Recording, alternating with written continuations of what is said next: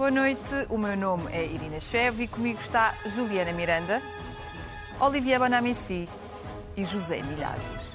Isto são as invasões bárbaras.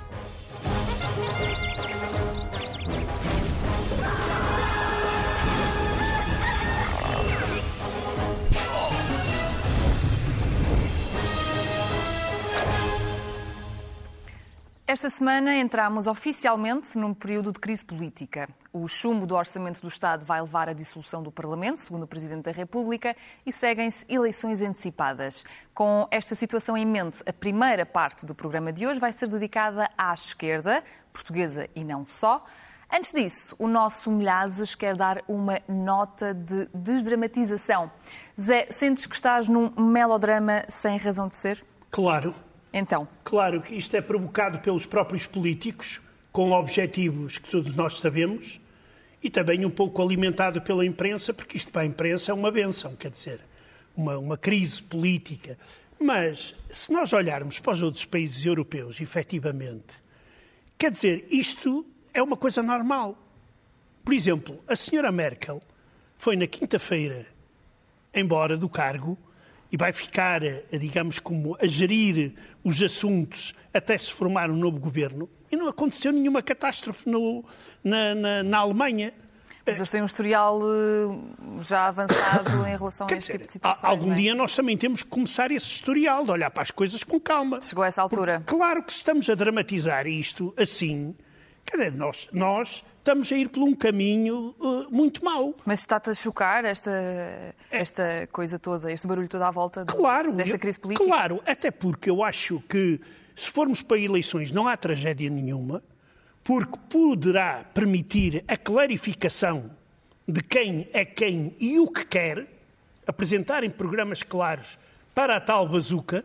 Mas achas que isso antes não estava claro? Hã?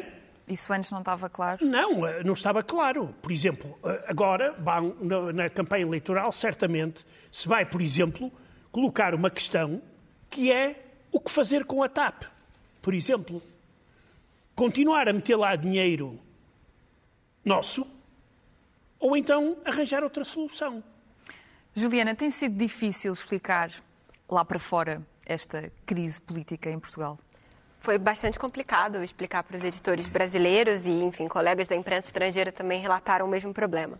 Porque, para o mundo, a imagem que se tinha de Portugal era 86% da população completamente vacinada, o PIB recuperando, é, os níveis de desemprego já em, em pré-pandemia. E o que, que aconteceu? Foi muito difícil é, formar algum tipo de racionalidade sobre o que, que poderia ter levado a, a, essa crise em Portugal. E chamou atenção também nessa, nessa nossa tentativa, enquanto correspondentes, de falar o que, que mudou em Portugal, o que, que mudou entre as esquerdas no, nesse arranjo que sustentou o governo até agora para acontecer isso. E nas entrevistas com vários politólogos, uma, uma coisa começou a ficar bastante aparente, que existia até então um certo tabu de culpabilizar o presidente da República por qualquer coisa. E isso foi uma mudança muito que deu para sentir bastante com os analistas que eu entrevistei e até, enfim, reportagens que eu assisti de colegas portugueses, que era uma tentativa de mostrar, olha, é, o presidente também tem uma parcela de responsabilidade nisso e pelo menos até aqui, nesses anos que eu venho reportando sobre a geringonça, eu escrevo sobre a geringonça desde que ela começou, enfim, depois o fim da geringonça, esse arranjo que possibilitou esses mais de dois anos de governo. E a verdade é que não, não tinha havido até então uma culpabilização do, do, papel do presidente da República tão ativo como agora. Foi, foi interessante notar essa mudança nos analistas políticos. Olivia, um, no final desta semana, o Expresso publicou um artigo que fazia uma espécie de análise às caixas de comentários do Bloco de Esquerda, nas redes sociais do Bloco de Esquerda e do Partido Comunista Português. Hum. E o, o, resumo daquela, daquela mini-análise é que os eleitores de esquerda sentem-se traídos com este chumbo. Achas que se avista um problema? Sim, posso, posso entender perfeitamente isto. O que, é que eu acho que é, que é curioso é, é, é, nesta história toda é ver uh, realmente quem é, quem é que vota neste momento na extrema-esquerda. Quando digo extrema-esquerda, cuidado, não, eu, para mim extrema-esquerda é como para mim extrema-direita, não é insultar uh, o Chega. Para mim estou a ver uma régua coloco para mim o Chega, a extrema-direita, e coloco o Bloco de Esquerda, o Partido Comunista, para mim. A extrema-esquerda, nem conto, estou a falar em relação no centro, não é? Portanto, não há nenhuma opinião quando digo isto. O que é super interessante é que no outro dia estava a falar com um amigo meu que vota uh, comunista, e ele diz-me, ele gosta da política, ele diz: Estou a hesitar agora. Ah, hesitas entre quem e quem? Uh, isto é interessante, não é? Ele diz: Hesito entre o Partido Comunista e o Chega. Entre o Partido Comunista e o Chega. E, o Chega. e então, eu, uh, inicialmente eu fiquei, uh, fiquei surpreendido e depois tive um clique. E uau, mas afinal é exatamente o que aconteceu em França. Pois. Ou seja, uma transferência em França do voto claríssimo do, do Partido Comunista, que já não existe hoje em dia, para, ou que já não existe como uma forma como existia antigamente, perder toda a força, para a extrema-direita. E é interessante porque a extrema-esquerda perdeu ao longo do tempo o eleitorado chamado popular perdeu completamente.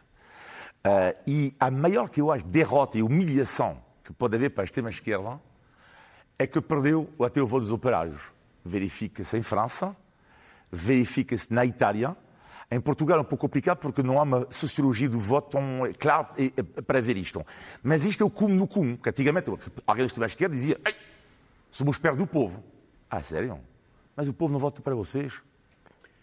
É, não, mas não deixa de ser terrível, porque antigamente, de facto, o povo, quando digo povo, estou a falar das pessoas mais desfavorecidas, uh, caricatura dos empregados e os operários, não é? E há uma transferência de voto, claramente, de, da extrema-esquerda para a extrema-direita. É curioso porque ainda esta semana também li um artigo do Político que dizia que a pandemia foi uma oportunidade para a esquerda na Europa e que, de acordo com aquele artigo, que foi bem aproveitada. Mas estamos a ver que em Portugal foi mais ou menos. Zé, achas que esta opção do PCP de votar contra o orçamento do Estado foi uma questão de sobrevivência do partido? O PCP estava entre a espada e a espada. Quer dizer, qualquer das decisões do PCP ia ser criticada ou por um lado dos militantes ou por outro. Mas aqui oh, oh, eu queria dizer duas notas ao que disse o Olivia, que é uh, uh, Portugal tem um partido comunista e um bloco de esquerda ainda devido ao subdesenvolvimento. Isto é um dos pontos fundamentais. E devido à, à pobreza. Uh, segundo, segundo, o Partido Comunista, se vocês se lembram ainda, é marxista-leninista. E o Bloco de Esquerda ainda tem lá trotskistas e não sei quantos. E para esses partidos, as eleições não têm grande importância. Também não exageram, não. Espera, espera aí, espera aí, calma, calma, calma.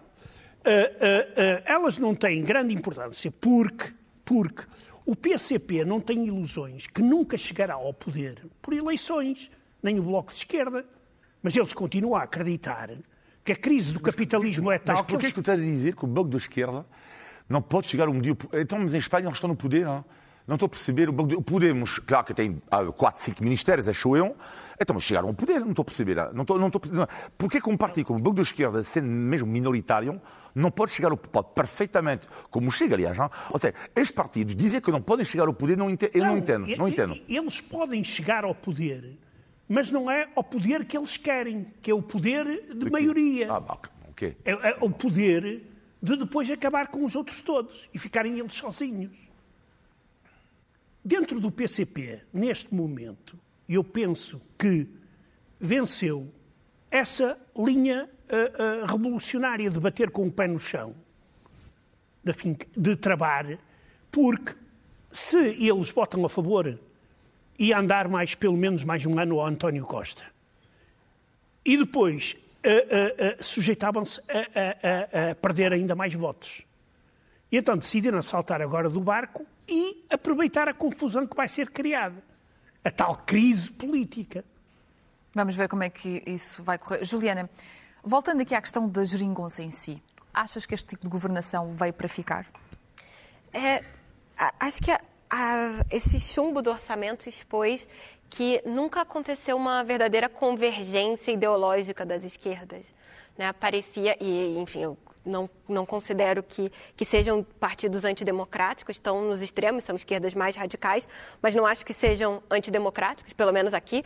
É claro, importa o que eles acham sobre regimes autoritários de outros países, importa, claro, mas o que eles, o que Juliana, eles dizem sobre Portugal. Juliana, só para só não, perder, só não perder meu raciocínio, Sim, só sim, terminar um segundo. Tá bem. Só, só para só pra, só pra eu concluir, Uhum. eu acho que é, não existe uma diferença ideológica muito profunda nos partidos de esquerda, e isso é muito importante para os partidos de esquerda, mas isso ficou, de certa forma, escondido pelo arranjo político que permitiu a geringonça, e os portugueses até esqueceram um pouco, os estrangeiros principalmente. Houve uma romaria de políticos de outros países, políticos de esquerda, a virem para Portugal para que Antônio Costa e a Geringonça ensinassem qual era o milagre português de união das esquerdas. E o que ficou exposto agora é que esses partidos, o PCP e o Bloco, têm uma, entenderam, fizeram uma análise que podem não ter ganhos eleitorais, mas precisam se demarcar ideologicamente do PS e do governo. E isso também já está sendo motivo de atenção em outros países que querem aproveitar justamente esses rachas ideológicos na esquerda em Portugal para ver o que pode ser feito. Por exemplo, Espanha, se olhar os jornais mais ligados à direita, as pessoas já estão assim, o que a crise em Portugal pode tirar de, pode ensinar como lição para tirar a esquerda eh, em Espanha também? Acho que tem essa, essa análise também. Desculpa. Eh, Juliana, era só para esclarecer uma situação. Tu não lês o Avante, e eu li até muito recentemente, agora tenho que pagar e não pago, porque não dou peditório para esse, não dou eh, esmola para esse peditório, e também li ao Militante, e há um membro da Comissão Política do Comitê Central do Partido Comunista Português, chamado Albano Nunes, que escreve, preto no banco, que o capitalismo tem que ser derrubado. Mas Por- tem uma, tem uma diferença seja, entre que- escrever e efetivamente votar para isso. Olha, dá-lhes oportunidade e vês por onde é que eles enveredam. Eles sustentam, enfim, sustentaram o Olha- governo e não, e não fizeram por onde. Olha, mas tu olha os exemplos de outros países. Ah, ah, os comunistas tomam o poder com uma série de aliados e depois, quando chegam ao poder, acabaram-se os aliados todos. Vão todos para a cadeia e são fuzilados. Sim, sim, mas a, a história em Portugal é muito diferente. Partidos comunistas em vários outros países estão, inclusive, remodelando o nome porque já não se identificam com a ideologia comunista. Uma questão muito também de. Existe um nome histórico, existe toda essa concepção ideológica, mas a verdade é que a juventude do partido não necessariamente se encontra, se reflete no que diz essas pessoas. Agora, permitir que um dirigente diga isso num, num órgão de comunicação, não vou dizer um órgão de comunicação social, mas num órgão oficial, também é preocupante, claro. Olivier, vamos falar sobre as coligações? Sim, e, e uma coisa que me fez sorrir quando houve a, a geringonça e foram os militantes, do, alguns militantes do PSD que disseram isto nunca vai durar. Durou seis anos. Seis anos. É enorme. Mas preparem-se, porque têm a convicção, mas isto para mim é óbvio, que vai haver mais geringonça. E mais, vai ser a loucura. Vai ser a partir de agora uma geringonça ou de esquerda ou de direita. Não há outra hipótese. Porque vê-se na Europa. A Alemanha, geringonça.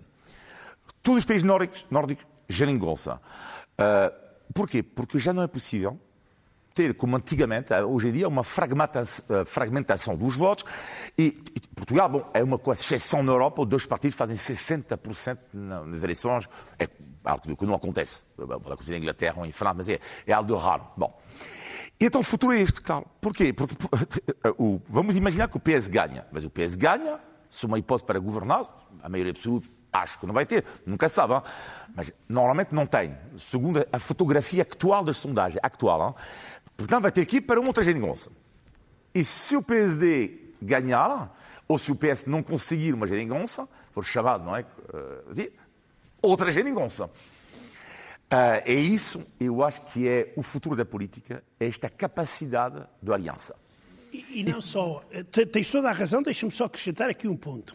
É que as geringonças podem ser feitas com partidos de centro-esquerda e centro-direita. Sim, ah, Carlos, O perigo aqui é, o perigo aqui é claramente o Chega. Agora é assim, ah, isso, isso será uma grande decisão da direita, a decisão histórica, Claro. eventualmente poderá dividir o eleitorado do PSD, que, ah, ah, ou seja, ire- iremos precisar, poderá pensar ah, o PSD, podemos precisar do Che para governar, sim ou não. Mas só para terminar em relação à questão da, da, da, da geringonça, ah, é que eu acho que o maior erro, que, que quando se vê na Europa o que é que se passa na geringonça, e vê-se em Espanha o que aconteceu, tu tens que ter ministros no teu governo. Ou seja, se o Partido Socialista quer novamente governar, para responsabilizar o Bloco da Esquerda e o Partido Comunista, tem que haver ministros, comunistas, e do Bloco da Esquerda no governo. Uma prova de confiança. Não, para que o quê? Mas então para que o quê? Se tu fazes uma coligação, e o PSD será igual. Se tu fazes uma coligação, também a responsabilidade, ou seja, na Alemanha vai ser o caso, em toda a Europa é o caso. É. Ou seja, em toda a Europa, vês na Finlândia, por exemplo, ou seja, tu tens uma maioria, Sim. ok? E depois fazes uma coligação. Mas a coligação é o quê? Então tu não tens uma pasta? Mas o PS Então, mas ali, a extrema-direita italiana tem ministros no governo de Draghi. Estimado, o, o António Costa quer governar sozinho. Mas claramente não está a correr bem para Não ele. está a é? correr bem. Essa quer vontade dizer, de governar não sozinho. bem. Aliás, durante muitos anos correu. A geringonça é uma prova disso. Juliana, também vês com bons olhos o futuro deste tipo de coligações? É bom se- para o país? Não sei se com bons olhos, mas me parecem muito inevitáveis, porque, por exemplo, existe uma presença cada vez maior de partidos menores no, no parlamento. A última maioria absoluta em Portugal, que foi o governo do PS, em 2005, era um cenário completamente diferente, em que PS e PSD tinham juntos 80%, 80% dos votos, 80% da, desculpe, da representação parlamentar. Isso não vai mais acontecer. É, existem outros, outros partidos que, inclusive, é, as sondagens indicam que tem uma capacidade de crescimento dos dois menores partidos nesse momento, do Chega e do Ini- Iniciativa Liberal. Então, a verdade é que essa composição mais fragmentada da, da Assembleia da República vai inviabilizar praticamente inviabilizar maiorias tão expressivas como já houve antes. E qual é o cenário? Qual é a resolução disso? São criar coligações. Portugal, enfim, a Geringonça teve uma questão interessante que foi é, acabar com o tabu da ligação às esquerdas. As esquerdas, bem ou mal, conseguiram, quando interessou tirar a direita, inter- eh, conseguiram se unir, mesmo que de uma maneira mais frágil. Mas, por exemplo, no caso, acho que eu concordo bastante com o Zé nesse ponto, porque, por exemplo, se, se tiver uma maioria do PSD, mas não uma maioria absoluta, e a opção seja se coligar com o Chega, será que o PS não seria capaz de viabilizar um orçamento da direita para impedir uma chegada da extrema-direita a, a esse, a esse arranjo de poder? A questão é até onde os partidos, independentemente da ideologia política, estão dispostos a fazer concessões. E, e não está muito claro nesse momento. Fala-se muito da, da possível aliança à direita para eh, um cordão sanitário para evitar o Chega, mas não se fala muito que seria também o papel das esquerdas para evitar isso. Zé, queres falar também sobre a esquerda no leste da Europa? A esquerda no leste da Europa, eh, quer dizer, se tens em vista a extrema-esquerda, ela praticamente é proibida em praticamente todos os países do chamado campo socialista. Os partidos comunistas e até o próprio símbolo da foice e martelo é proibida eh, eh, nesses países e nós, neste momento, o que temos são alguns partidos de cariz social-democrata ou então de centro-esquerda. No caso da Polónia, que está na oposição, e noutros países. Eh, Ou seja, o Partido Comunista eh, morreu porque a experiência falhou em todo lugar. E se as pessoas veem, quer dizer, alguns saudosistas, alguns saudosistas que têm lá em casa, têm lá em casa a estátua do, do, do camarada Lenin ou do camarada Stalin, mas a maioria, a maioria acha que o PC eh, deve ser proibido eh, e, e dizem mesmo, e a proibição do símbolo comunista deve ser igual à proibição do símbolo da suástica nazi. Olivier, e a esquerda em França também não está muito bem de saúde, pois não? Bem, quer dizer, a esquerda, a, a so- a socialista, ah, não Socialista, bem. sim. Ah, A extrema-esquerda não está assim tão mal como isto. Mas a, a esquerda está mal. A esquerda, as sondagens em França são 5%, mas é inacreditável. Ou seja, a, a esquerda estava. a- a- o presidente francês estava, o Hollande estava há quase 10 anos, há pouco mais, menos, de- menos do que isso. E, e, portanto, morreu. Está à beira da morte. E é curioso, porque há várias explicações, mas eh, e, e, porque eu quero fazer a comparação com Portugal, que isto que é interessante. Um homem matou a esquerda francesa, eh, um homem matou o socialismo francês e matou a direita tradicional francesa. A direita tradicional francesa está a 15%, portanto, menos que a extrema-direita. Houve um homem que matou toda a gente, foi Emmanuel Macron. Ele mata toda a gente porque vai buscar eh, uma parte do eleitorado da esquerda e vai buscar uma parte do eleitorado da direita. Isto é curioso porque, eh, eh, afinal, percebemos que os franceses já não querem da, da- da alternativa esquerda-direita, esquerda-direita, esquerda-direita. Os portugueses continuam nesta onda. Isto é interessante. O meu palpite é que há espaço para uma alternativa. É um palpite. Só há três partidos recentes em Portugal, que é o Bloco da Esquerda, o PAN, eh, sim, o, o Chega, são quatro, e o Iniciativa, Liberal. Liberal, são quatro. Mas Dino Medeiros, nas sondagens, está em cima dos 15%. É curioso. Ou seja, apesar do Chega estar a ter um resultado espetacular nos últimos tempos, não é? Mas não está em cima. E vê-se que na Europa, os cidadãos, na Espanha, gosto o fracasso dos cidadãos, mas o Fratelli Italia, extrema-direita italiana, é um partido que tem 10 anos. É número um nas sondagens. Número um uh, nas sondagens das eleições uh, uh, generais que vão acontecer daqui a dois anos na Itália. E eu acho que as pessoas na Europa estão fartas da alternativa, da, da tal alternativa esquerda. E no caso do Macron foi uma jogada inacreditável a dizer, olha, é como vinho jarro, sabes? Sou meio, meio, meio natural, meio fresco. É mais ou menos isto. Pois, só para dizer que uh, isto, mas isto é para, para uma das próximas conversas. Não tem sentido dividir os políticos em direita e esquerda. Mas olha, Zé, sabes o que é que tem sentido? O quê? É tu mostrares-nos a surpresa diga. que tens aí. Ah, muito Vamos bem. Olha, eu trouxe uh, uh, uma toalha com que normalmente lavo as mãos Sim. É da povo do, é, é da povo do Brasil. Não, não, não. Mas é portuguesa, é portuguesa. É portuguesa, ah, nacional, fabricada muito bem, muito em Portugal. Bem. Por isso eu trouxe isto. Trouxe um martelo. Certo. A, a foice, foice. Foice. A foice, foice. Uhum. E trago um busto. Opa. Que não é o busto do Aleixo, o, o, o, o Napoleão. É o Salazar? Vocês estão a ver. É o Salazar. É um Salazar em mármore. Explica lá isso, Zé. Ora, claro que uh, os, os A Juliana já está afastada de Os jacobinos mais, mais, digamos, acirrados vão dizer, estão a ver, esta é a prova do que nós dizemos, que o Milhazes é um fascista de extrema-direita, etc. e por aí fora. Uh, mas não é isso. E eu encontrei este busto numa arrecadação de um amigo meu na Póvoa de Barzinha há muito tempo. Ah, e ele sabe. É, tinha que ter a Póvoa do Varzim, está sempre presente. Ver com a claro. do Varzim. Sabes que a Póvoa do Varzim é uma cidade de direita, pá, nunca vota na, na esquerda maioritariamente. Mas não é isso. Uh, e este estava cheio, pá, uh, com todo oleoso, uh, todo, e o homem ia meter aquilo ao lixo. Eu disse, pá, não me ponhas isso ao lixo. Eu posso levar. Ele disse, leva lá esta... Sim. Entender? E Entendemos. eu peguei nesta... E trouxe para casa. E a minha mulher andou um ano a limpar o homem uh, com refrigerantes, porque os refrigerantes são bons nestas okay. coisas. Ora, exatamente.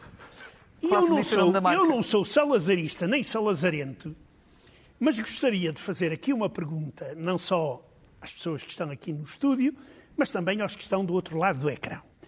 Eh, o que é que eu hei de fazer com este busto?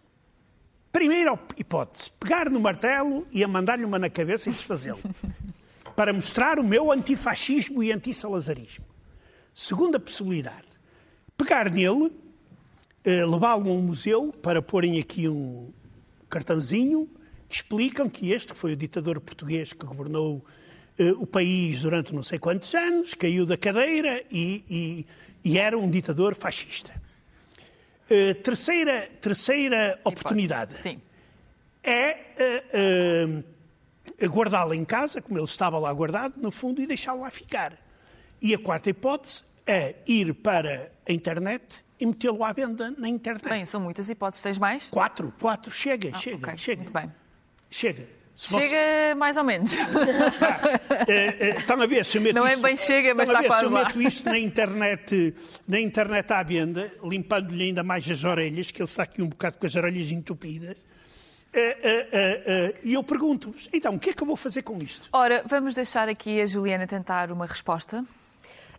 Eu estou eu eu tô impressionada que exista esse tipo de coisa, na verdade, esse tipo de de, de busto. É, é, o culto da personalidade no nível. Porque que... por mim? Não, não, não. O que, o que ah, existiu ah, na ditadura fez, em né? Portugal. Né? E é muito bom quando dizem que não foi uma ditadura fascista, né? Que usam aqueles livros de história, enfim. Uma visão muito particular para tentar, um, enfim, fazer uma, um saneamento da ditadura.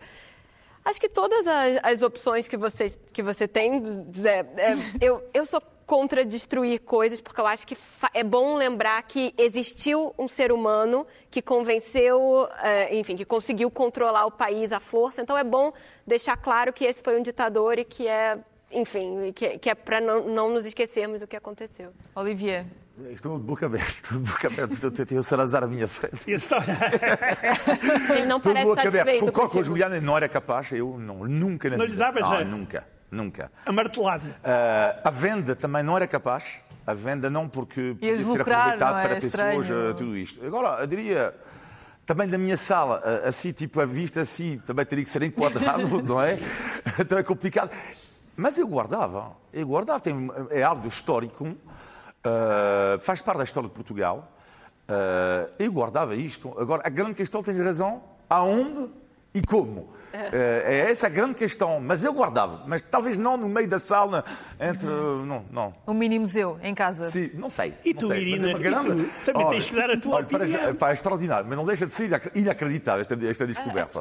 Mas olha, digo-te, eu concordo com o resto da malta. Eu não vendia, não partia, mas fazia questão de lembrar a toda a gente quem é que foi esse homem e porquê que é importante lembrarmos que ele existiu para as coisas que aconteceram nesse período não voltarem a acontecer. Porque, pelos vistos, já estamos a esquecer, temos memória curta, não é? Pois, eu vou levá-lo e meter dentro do armário outra vez, mas fechado à chave, não, não, não se vê, para ninguém ver. Vamos seguir com o programa. Obrigada Zé, por este momento de filosofia, É mármore, quase. é. A segunda parte do programa é dedicada ao profissionalismo dos portugueses e nós, como somos grandes profissionais, não partimos nada hoje. O painel vai dizer-nos o que é que acha que caracteriza um português ou uma portuguesa a trabalhar.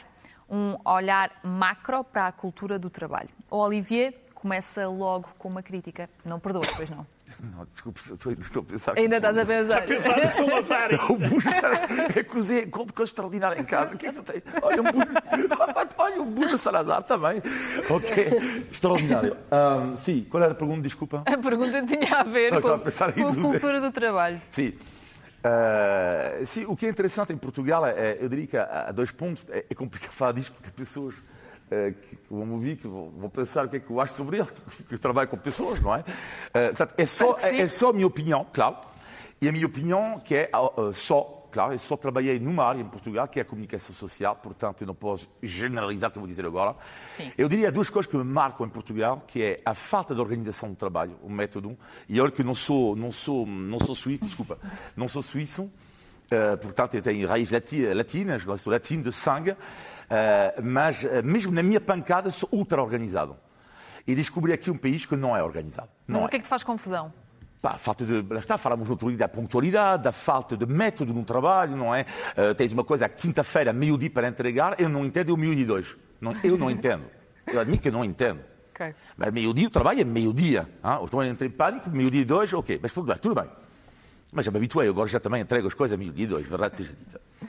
E depois a segunda coisa, que é, acho inacreditável em Portugal, é a ausência de stress que é uma coisa muito curiosa, que é, uh, onde é eu venho de um país, uma sociedade ultra estressada. Tá, Eu sou estressado de natureza e venho de um país ultra estressado. Você pode imaginar a bomba atómica que isto é, não é? Portanto, sou ultra estressado. E venho aqui em Portugal, Nunca que é ninguém exatamente... reparou. Hã? Nunca ninguém reparou. e vem em Portugal que é exatamente o contrário. E os portugueses lidam extremamente mal com o stress. Que é, é um povo que não é estressado, o que tem um bom aspecto. Porquê? Porque no trabalho, o ambiente em Portugal no trabalho é extraordinário. Mas, claro, quando tu não és estressado, estás na boa. E em Portugal, no meio do ambiente, que seja aqui ou na rádio, é extraordinário. Agora, o lado negativo é o stress. E o pior que tu podes fazer em português é colocar uma coisa e dizer, olha, eh, e colocar em situação de stress. Vai dizer, pá, desculpa, mas. Então, mas como é que isto é, pá? Mas desenrascam ou não desenrascam? Desarrasca. Ah. Sim, desarrasca. Tens razão. Mas o português e o stress é uma história que varia um debate inteiro. Juliana, como é que tu olhas para a cultura do trabalho em Portugal? Eu estou fascinada porque realmente é isso. do- a questão do estresse é algo que, eu, enfim, eu vivi em São Paulo antes de, de vir para cá e é, e é constantemente todo mundo muito estressado no trabalho, todo mundo muito estressado e tudo. E aqui realmente é, é outro ritmo. É- Ah, sim, é mais- completamente. É, Eu julguei que no Brasil também era a mesma coisa. Eu também Queriam achava que só. Não, peraí, gente. nada, São. Paulo, nossa, São. Paulo é todo mundo, todo mundo estressado. Eu não sei porquê, enfim, giro. o brasileiro tem essa, essa Essa fama coisa, internacional, porque assim, nós somos super Tá- estás-me estressados no trabalho. Então, infelizmente. Eu pensava em curtir Pelo menos assim. Rio de Janeiro. É, é claro, os ritmos são diferentes, é um país enorme, mas assim, o ritmo de São Paulo é ritmo de metrópole, é claro. Tem outras questões, mas é, e aqui nota-se muito isso, de que, enfim, no- primeiro que já não se perde normalmente duas horas no trânsito para chegar ao trabalho. Dito isso, eu acho que Portugal tem uma questão muito ainda de trabalhar muitas horas, não necessariamente muitas horas produtivas. Tem uma valorização muito grande de longas jornadas de trabalho. Aquela coisa do colega vai olhar torto se sair um pouco mais cedo, se sair na hora, inclusive não é nem sair mais cedo, se sair na hora, como se estiver, como se está presencialmente sentado numa cadeira, numa secretária, faça alguém melhor trabalhador do que outro. E eu fui ver as estatísticas se essa minha impressão correspondia à realidade, e os portugueses efetivamente trabalham mais do que a média europeia. Os portugueses, dados de 2020, trabalham antes, antes da pandemia. É, 35,6 horas por semana, a média europeia é de menos de 30, 29,9. Então, assim, tem essa questão dos portugueses terem mais a cultura uhum. da trabalhar hora, de trabalhar mais horas e às vezes não, não se ligam tanto à questão da produtividade. Exato. Porque muitas vezes você pode fazer aquele mesmo trabalho esse trabalho tempo. de 35,6 horas, uhum. de repente poderia ser feito em 30. Uhum. Mas é feio sair. E aí uhum. é aquilo, não quer se indispor, então eu não vou tentar fazer alguma coisa para mudar, porque todas as empresas são assim, por que, que eu vou ser diferente? Tem um pouco isso. É, e eu acho que, uh, uh, neste caso, uh, essas trabalha-se muitas horas, produz-se menos que nos outros países, é, é menos competitivo e temos salários baixos. Eu agora lembrei-me de, de, ter uh, lido aí uh, no jornal um, um, empresário português, agora não estou a ver o, o, nome, que defende, um empresário bastante grande, que defende que o salário mínimo em Portugal deve ser entre 1.000 e 1.200. E, mas, paralelamente, defende que pessoas mais jovens passem a dirigir as empresas e modernizem mais a produção. Porque nós, muitas das vezes, trabalhamos mais porque estamos a trabalhar com máquinas ou com meios do século passado. E com mentalidades também. E com mentalidades do século passado. A nossa, a nossa classe empresarial, uma grande parte daquela classe empresarial, por exemplo, que eu conheço do, do, do Norte, eles não se querem matar muito. Aqueles que se matam ganham muito e, e vencem na vida. E às vezes até têm acho que já salários... não é bem assim, Zé. É? Infelizmente acho que já não é bem assim. O tra trabalhar muito já não é sinónimo de receber muito dinheiro.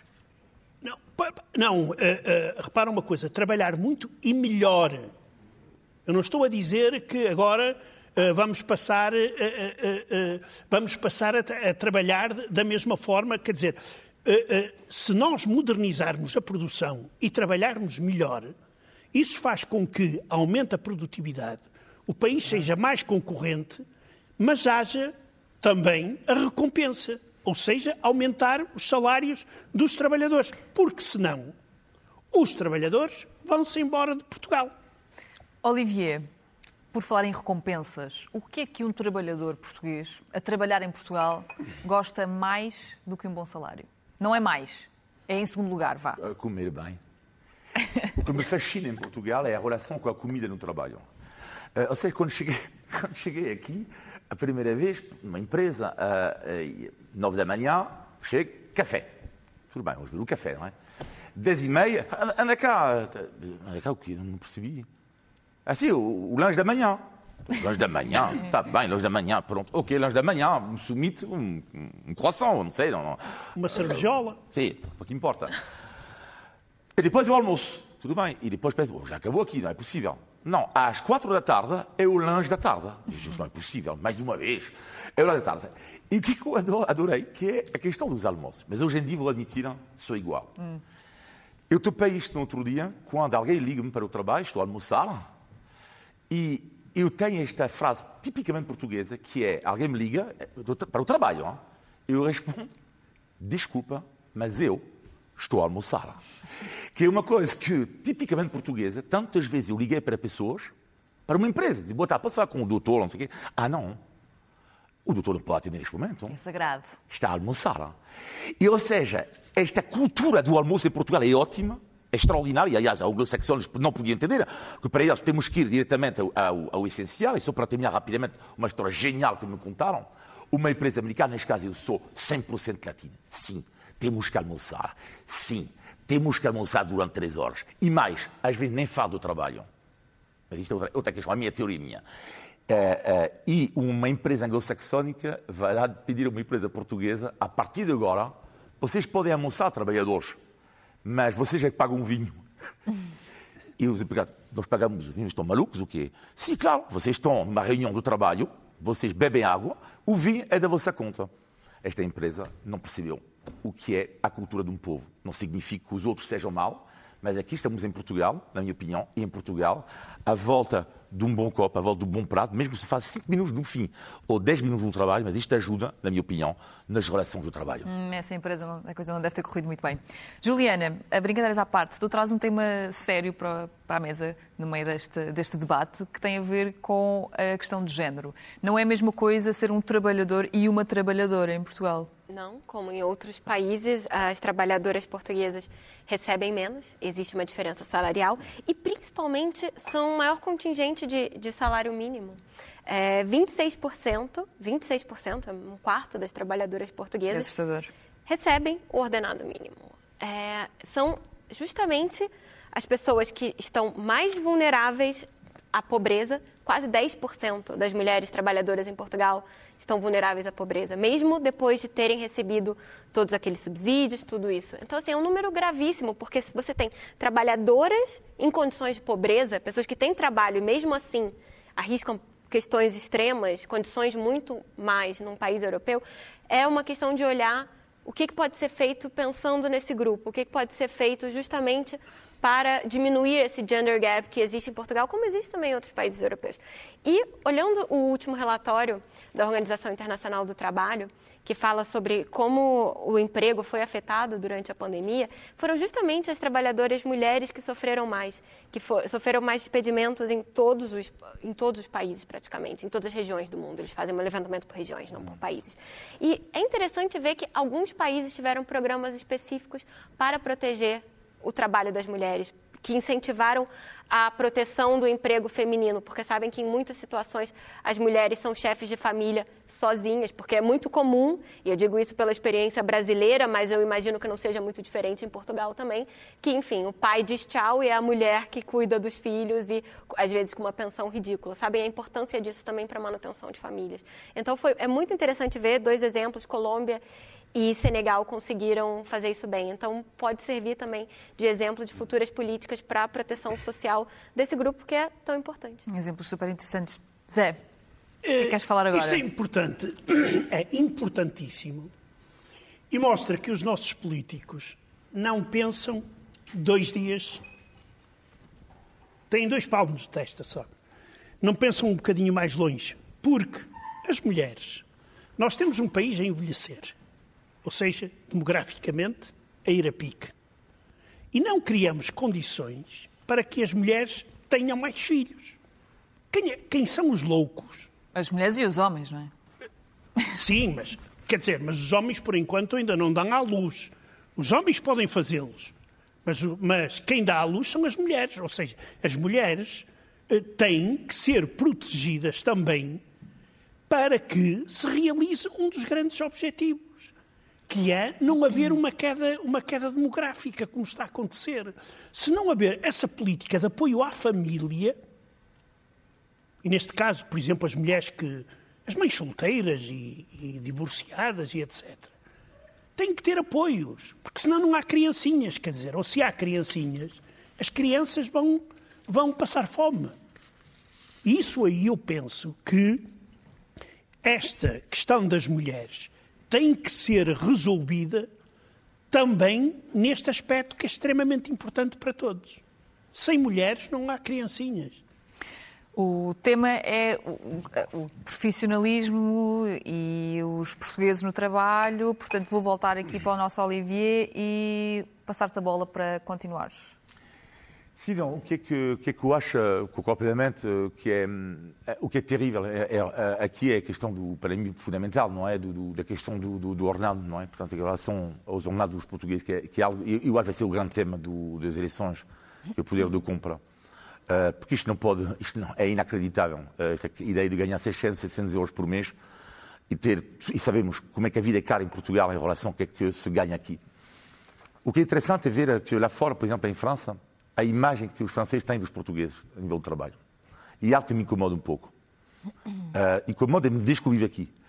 Uh, e digo isto com toda a simpatia para os franceses, não é? Portanto, não, não... É que é a ideia que eles têm dos portugueses, que é que está certa, seja, é um... eles são trabalhadores, certo? estou a falar dos portugueses, não? a ideia que os franceses têm, eles são trabalhadores e não levantam ondas. É sempre aquela ideia, não é? O que é que me incomoda um pouco nisto é, é a imagem que há por trás, que é do tipo, é um pouco a imagem do, do coitadinho. Pá, olha, são ótimos. Pá, tipo, estás a ver? Há um filme assim, a Gaiola Dourado mostra isso, que é o casal parisiense num bairro rico, não é? E a mulher é tão porreira a porteira. Ela ganha mal, mas o homem francês vai lhe dar mais de 2 euros. Está a ver? Ah, ganhas mal, mas trabalhas tão bem. Isso acontece também é? em Portugal com os ucranianos. É, e, sim, talvez, sim, sim. E, e, há uma coisa terrível que diz um sociólogo suíço recentemente, que adorei esta entrevista, mas isto, podemos falar outro dia da integração dos imigrantes, que a história está mal contada. Bom, mas isto é outra questão. Sim. Os portugueses, para mim, vivem muito fechados nas comunidades do estrangeiro, muito mesmo. E ele diz, esse sociólogo, para nós, suíços, os portugueses lá fora é o jackpot, luto. Trabalham muito, não ganham assim uma fortuna e, sobretudo, não se queixam. E ele chamou ele próprio de jackpot. E não deixa de ser verdade. Em relação a outras comunidades que levantam problemas de identidade, eh, de reivindicações, lá está. O povo português lá fora é o jackpot. E para mim é a mesma coisa aqui. É, trabalham muito, ganham muito pouco e se calhar para os governantes também o jackpot, que é não há reivindicações. Juliana, qual é que é o feedback que tu tens de um trabalhador português lá fora?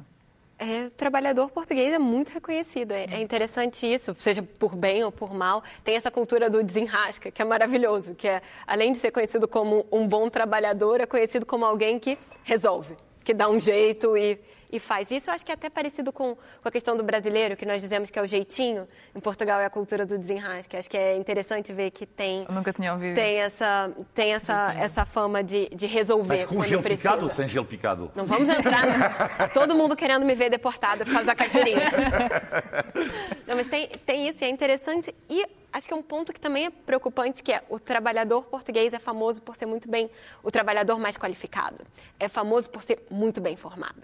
E nós vemos isso tristemente nos sistemas de saúde de vários outros países da Europa, que tem imensos médicos e enfermeiras portugueses. Quem vai é, à Inglaterra, quem vai à França, outros países, e encontra um monte de trabalhadores que foram formados em universidades, normalmente, no caso dos médicos aqui, universidades públicas portuguesas, custa 100 mil euros formar um médico, né? no mínimo só o custo de formação, fora as outras coisas, e Portugal forma esses profissionais para os outros, esses belos profissionais que são reconhecidos, forma para outros países, porque não mantém aqui, porque os salários são baixos, porque não tem é, possibilidades de carreiras. Então, assim, conversar com um profissional de saúde português em outro país é muito bom ver como eles são reconhecidos, mas ao mesmo tempo é um filme de terror, ver como eles não, não têm as oportunidades em casa também. Pode ser uma lição disso. De repente, para os portugueses pensarem, são tão valorizados lá fora, por que, que não olhamos melhor aqui dentro? E só uma última nota sobre estrangeiros aqui, trabalha, é, trabalhadores. É, Portugal tem uma boa integração de estrangeiros no mercado de trabalho, mas existe um gap enorme. Geralmente são os trabalhadores que tem as piores remunerações em termos é, comparativos com outros países da Europa. É onde a diferença entre um trabalhador nativo e um trabalhador imigrante é maior quando nós comparamos para com pior? outros países. Para pior, o imigrante tem, em geral, remuneração inferior ao trabalhador é, nativo. Todos os países, os imigrantes têm remuneração menor, mas em Portugal o gap é maior que em outros países. E quando se considera que o salário médio em Portugal mil euros e já é, às vezes, insuficiente para uma família, para o imigrante, esse gap é ainda mais difícil. Estava a ver o Zé aqui, a ouvir a tua conversa e a fazer sempre assim, a claro, a cabeça o tempo todo. Juliana todo. tem razão e nós voltamos sempre à coisa. No caso dos portugueses, nós somos bons, somos a mal aproveitados.